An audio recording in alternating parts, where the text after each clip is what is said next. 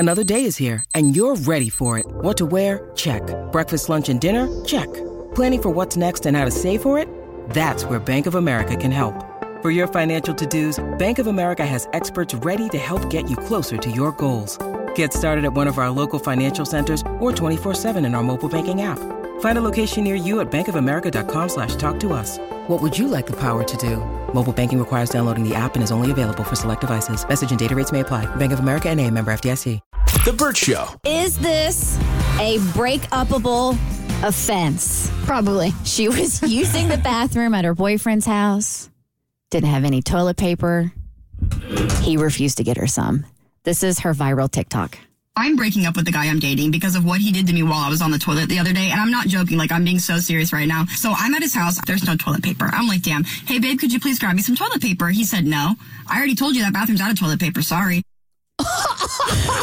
What, to teach her a lesson? No, but that's the stupidest lesson to teach. Yeah, Jess Jacobson went on TikTok and was like, I'm breaking up with my boyfriend because he refused to get me toilet paper. So she dumped more than one thing in that bathroom. She's feeling so much lighter these days. Right. For me, this would be enough just because I forget which relationship expert talked about this, but there's this big study that's been going around social media that talks about, and I wouldn't call this a bid for attention, but there's this relationship expert that can predict when people are going to get divorced based off of how they respond to small bids for attention or bids for help. And to me, this shows me everything I need to know about their relationship, that you were so stubborn that you would rather be right than help out your partner. Yeah. Right. And you have no sense of when it's time to play. That's how I would feel, because this is not the time. No. Not on the pot. Yeah, no, I'm on the pot. All right, so Mo, your friend who is a tattoo artist and ghosted somebody he was tattooing, and you called him out. We have to get an update to see if he finally sucked it up and owned his artistry and went back and finished that dang tattoo. Yeah, I felt like he had to make this right. I mean, just to be right with the universe. And so I did call him out for it. If you missed this story the first time, a friend of mine, he heard the story and wanted me to clarify, which I'll get to in a minute. But he was never truly a professional tattoo artist. It was something that he did on the side, but he got really good at it. Okay. And he tattooed a lot of different people. One of the people who he tattooed, I didn't know her, but apparently my family knew her, and he did like half of her tattoo on her forearm.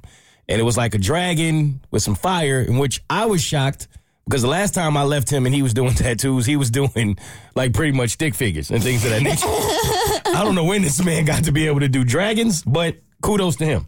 So apparently he did it, and he realized halfway through it that he didn't like it and he didn't know how to fix it. So it was the first time that he'd ever done a tattoo that he looked at and completely didn't like. And he felt bad. He felt so bad, in fact, that he stopped tattooing.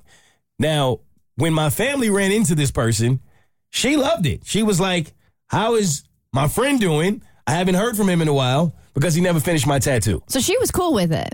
She was fine with it. Didn't see anything wrong with it. She was cool. Then I find this out, and I immediately go to him. And I'm like, bro, I've been told that you are out here ghosting people on tattoos. So he kind of looks at me like, yeah, that's kind of true. Now, he claims he didn't ghost her. He retired. That's what he claims.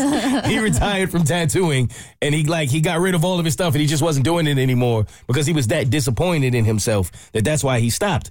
But I'm like, either way, she's under the impression that you were going to finish it, and she likes it. She doesn't even hate it. In my mind, I could understand if she was, like, looking for you and cursing your work out and putting all of this pressure on you to finish it. I would kind of understand why you would feel like, all right, I need to just back out of this altogether, and I would at least help her get to a professional to fix it. But he just decided it was too much for him. He was done with it all. So I speak to my family, and turns out that they actually saved her number, hoping that I would get to my friend, and then my friend would get in contact with her, which is exactly what happened. So I ended up seeing my friend over the holidays, over the vacation, and I spoke to him about it. And at first he was a bit hesitant. He was like, man, I haven't tattooed in so long, and I don't even know if I want to reopen that. And I was like, bro, you have to fix this. Like, you just have to. I mean, this person is running around not, like, actually speaking highly of you. And I can't imagine being in her situation and still having anything nice to say about you at all. So the fact that she is not even throwing dirt on your name, she loves the tattoo. Like, you have to make this right. I don't even know how you're sleeping at night not making this right. And he thought about it for a while. And he was like, you know what? You're right. And apparently he's been thinking about getting back into tattooing anyway. So he saw it as like, maybe this is the means to me getting started again by fixing this and then actually getting back to a craft that he enjoyed doing. So I made him text her, like, literally right then and there. Like, me, my friends, we were all together. I was like, you got to text her right now. Like, because I know you. You'll say you're going to do it and you don't do it.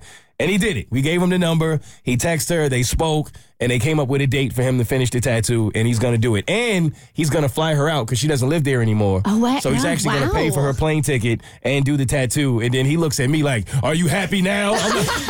It's not about me, bro. It's not about me. But she will get her tattoo fixed, and he's going to make it right. And then hopefully all will be well with my friend in the universe. And how long has it been since he first put the tattoo on her? It's been about 2-3 years, I believe. 2-3 years that she's been walking around with half a tattoo. With a dragon with no fire. Just on the floor. The Burt Show.